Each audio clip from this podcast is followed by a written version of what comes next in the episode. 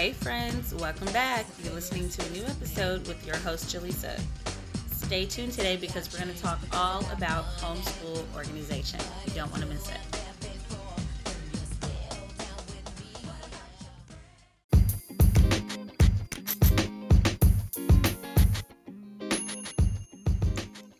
Hey, friends. So, welcome back to the show. Today, we're going to be talking about one of my favorite topics, which is homeschool organization. I've been seeing a lot online where people have been saying they don't know how to get this task completed because they have so many different things, or because they have a small space, or because they have a larger space, or simply because they don't know what they need to stay organized. Well, this show today is dedicated for to all of you folks that have those types of questions. So let's get right into it. Homeschool organizing. The first thing that you need to know is that organizing your homeschool space is very similar to how you would organize anything that you have your car, your bedroom, kitchen, wherever, your office. It's very simple. And it really doesn't require a whole lot of thinking to do that or a whole lot of creativity. So I think I have at least 10 good must haves that you can use to make your life a little bit much easier. So let's talk about them. My first tip I would say would be for you to go out and purchase both large and small clear bins. And the reason why I'm starting with this one is because one, you can really honestly store anything in a small or in a large bin. We want to make sure it's clear you definitely want to make sure you get it labeled. And the best part about this is because, like I said, you can store just about anything, whether it's puzzles, whether they're books, whether it's curriculum that you've already used or you're trying to save for a later date, whether it's glue sticks or crayons or paints or Play Doh, whatever it is, you can totally store it away. Index cards, papers, notebooks, you name it all those things can be stored within any of those sizes, small or large bins, and they can be nicely tucked away so that they are out of reach of your children. The second tip that I have for you guys is to go out and purchase clear acrylic storage containers. And if you don't know what those are, those are those clear circular or cylinder shaped, if you will, containers you probably actually already have some of them in your pantry at home, but if you don't, again, go out and buy them just because they're perfect for those small manipulatives. And when I say small manipulatives, I'm thinking about those little loose things that can really become choking hazards for children that are, are of small ages or for children that may be considered diverse learners. So things like pom poms, or erasers or counters or small little coins, you might want to get some of those acrylic containers. That way, you can easily store those things there so they're out of reach and out of hand and they don't become a choking hazard issue for any of your children at all. Now, if you don't know where to find those and don't know where to get them, then one, I'm going to be putting it in the show notes. And two, I also have an alternate for you, which will be if you guys kind of remember when we were children, our parents used to get those big, huge baby bottles from when we were newborns, and they have the different colors of blue and pink and green. Well, those huge bottles, guys, you can totally use them and you can use them for the very same purpose in storing manipulatives. I know a lot of kids whose parents actually just stored coins and money in it, but you can totally use it for something else as well. So if you have any of those laying around the house just because, then make use of it. The next tip that I would share with you will be for you to go out and purchase shelf racks. Yes, shelf racks. That's what I said. And of course, I think this should be the obvious reason of why. Because you might have some space that you're probably not thinking about how you can really organize that space and make the most of it. If you have any type of cabinets that you're using in your homeschool space, or shelves, of course, then what you want to do is think vertical. So if you're using a rack, you just kind of align it there, right in the middle, where you can create space for not just an upper, but also a lower piece of the shelf. And I think it makes a really cute, you know, presentation as well when you're coming into the room or if you have others that are coming into your room and they're looking for things. So shelf racks I think would be awesome. Now, guys, all three of my first tips, I will tell you that they're easy to find. And when I say easy to find, I mean like you can find them at the container store, Dollar Tree, Walmart, Target, Aldi's, you name it. Just about any general store that has general things or food items pretty much sells all of these items. So it shouldn't be hard for you to find them, and you definitely don't have to pay so much in money to, you know, just go out and get them. So here is tip number four. This one is actually going to be a little unique, maybe to some, I'll say. This tip will be pencil bags. Now, you guys are probably thinking, well, what do I need a pencil bag for if we don't have a lot of pencils? Or if we don't have a lot of color pencils? Well, one, yes, you can use them for those two items, but I would say also to use them once again for those loose items as well. Let's say you have a lot of arts and crafts items and you have feathers and all types of things around. Well, those pencil bags will be perfect for that. Even if you don't have those things, you might have a deck of cards that are laying around that are loose and you kind of lost sight of where the box is. Well, put those deck of cards in the pencil bag. Another thing that you can do is if you're someone who uses index cards a whole lot and you do a lot of sight words and teaching your child, the pencil bags make a great space for those as well. So you can kind of keep up with the words that have been used and you don't have to rewrite them. So, yeah, pencil bags, I would say, is a really cool one. And of course, you can get some of them for super cheap at Dollar Tree, Walmart, or Target once again. So, now Tip number five, I think is going to be obvious, and that is the utility cart, also known as the storage cart. And the reason why I would say this one is because it's very minimal. And if you have children that are, say, like middle to upper elementary or high schoolers, then this is going to be perfect for them, especially for their day to day or weekly use, because it'll be easy for them to find their curriculum, their textbooks, their workbooks, or whatever it is that they're working on. On your utility carts or storage carts, Hey friends, did you know that right now you can get 15% off of all math classes with Friends of Cabrini? I mean, seriously, 15% off. Go ahead right now and visit our website because you don't want to miss this deal.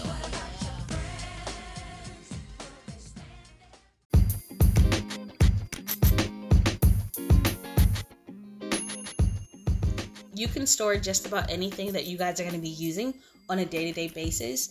I know that here in our space, we like to store a lot of the things that we'll use as far as workbooks or as far as activities.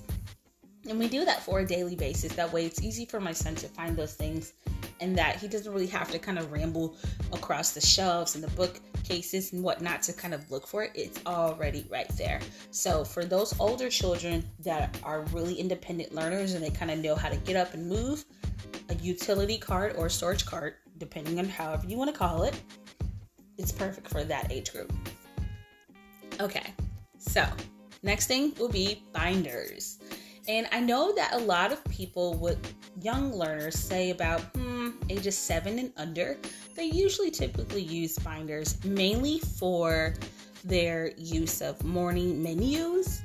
And so I would say binders would be good in that aspect just because it helps your kids to kind of get used to learning their schedule and learning where everything is and how to find everything if you're trying to get them to start to be accustomed to independent learning. Now, as for the older children, binders probably should be used maybe for the typical purposes of what they might be used for. It might be for reports if they have to write a, write a book report or something like that. It might be for presentations, things of that nature. So binders can be kind of used interchangeably. Interchangeably, I think I'm saying that word right here. Um, they can be used interchangeably for pretty much a number of different reasons. But binders would be a good one as well. And of course, again, as some of the things already mentioned, Dollar Tree is the best spot to go find binders. I mean, who doesn't want to get something for a dollar twenty-five? okay, guys. So my next tip for you is going to be one of my very favorites. It's a picnic basket. And for those that do not have a picnic basket already, please go out and get one. Target has a lot of cute ones, and you can definitely find a lot of cute ones on Amazon that can also work for multiple reasons of use. Or you can just get like one of those cute little cloth bins that you might see at Target or Amazon as well. Reason being is because for many, many years, I've been a huge fan of just collecting books from the library to read. And so we use our picnic baskets really for our daily and weekly reading. And now, if you are someone who is a collector of books and you're such a book sniffer, then you definitely want to do this.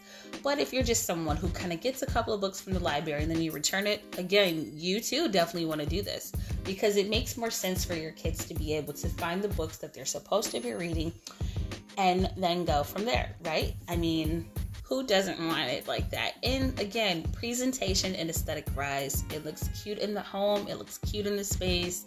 So, guys, I would definitely recommend doing picnic baskets. But if you want another option, then go for the cloth bins.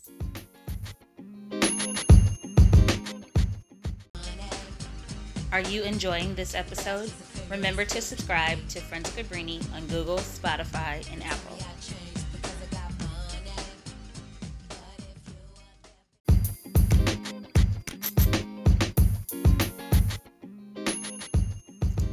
Okay, so next up is going to be the portable file boxes. And these file boxes are really, really great for particularly, I would say, keeping records. And so you guys are probably thinking in your mind, like, what type of file boxes? The file boxes that I'm talking about are usually those plastic ones, or they might be of some other type of material. But I'm thinking mainly about like the plastic ones that are a little large. They're not too large, but they're just right. And you can really store them anywhere, like on a shelf or under a bed or something like that. Our parents have had them for all of their important documentation, like birth certificates and things of that nature. And you can really pretty much use it for the same reason that your parents did, or in your homeschool space, you can use it simply for keeping records as far as with transcripts or documentation that you may need to turn in to your state when reporting. You can also use it as well for helping your students, your older students, to keep track of what they're learning as well. If you would like to include file folders in that, I think it will be great when you're using those for your older high school students. But the main reason why I would recommend for you to get a portable file box would really solely be just to keep track of anything that needs to be recorded and documented later on in your year. Next, I'm going to say that my next tip will be memory boxes. And this is actually one of my absolute favorite because as homeschool parents, when our kids do things, we never really want to get rid of their things. So, my absolute favorite will be the memory box. Now, the choice as far as size is absolutely up to you, as well as what you're going to save and put in those boxes are also up to you. But I would totally recommend getting a memory box from either, let's say, Walmart, the container store, or Dollar Tree because you can easily save pictures and arts and crafts and worksheets and certificates and so many things that you guys do throughout your year. Because as homeschoolers guys we are so busy especially if you're on the road and you're traveling all the time there's so many things that you're doing and it's sometimes hard to remember all of those things. And i know if it's difficult for our kids it can possibly be difficult for us to remember as well. So those memory boxes are perfect if you want to go back and reflect on your year and see hey what all did we do? And you know just kind of commemorate over those things. Now my very last tip for you for number 10 will be my ultimate favorite a bookshelf. And the reason why I'm saying a bookshelf is because if you're like me, you are a book sniffer, you are a book nerd and you have tons of books around, so you need some place to put them. But aside from putting your books there, of course, you can store all your other things, including if you have those small bins and small containers that are filled with things, you can just put them right onto your bookshelf, and that makes it a nice neat space. If you have games and things of that nature, it also works well for those as well. I personally purchased my bookshelves from Walmart and I put them together and it worked really well. But I also had the option to also go and get shelves and build my own bookshelf by buying the shelves from Home Depot or Lowe's. So if you're into doing a whole entire fixer up project to your homeschool space, then I would definitely recommend going to Home Depot and Lowe's. But if not, and you just wanted to get something that's quick and you can put it together right on the spot, well, then Target, Walmart, and the container store are great options for that as well. And I would also even think about checking out Aldi's because sometimes they have really cute little things that work well for organizing your space, whether you're a homeschooler or whether you just simply want to replenish and, you know, make your spot look good. So, guys, I hope you had fun listening to today's episode and I hope you took lots of notes. Again, all of the links to where you can find and purchase these items will be in the show notes, as well as the link to my very next episode on my next must have 10 things. I want you guys to guess what it'll be. Are you excited to hear what they'll be next week? Because I'm excited to share. Thanks so much for listening to us. Until next time.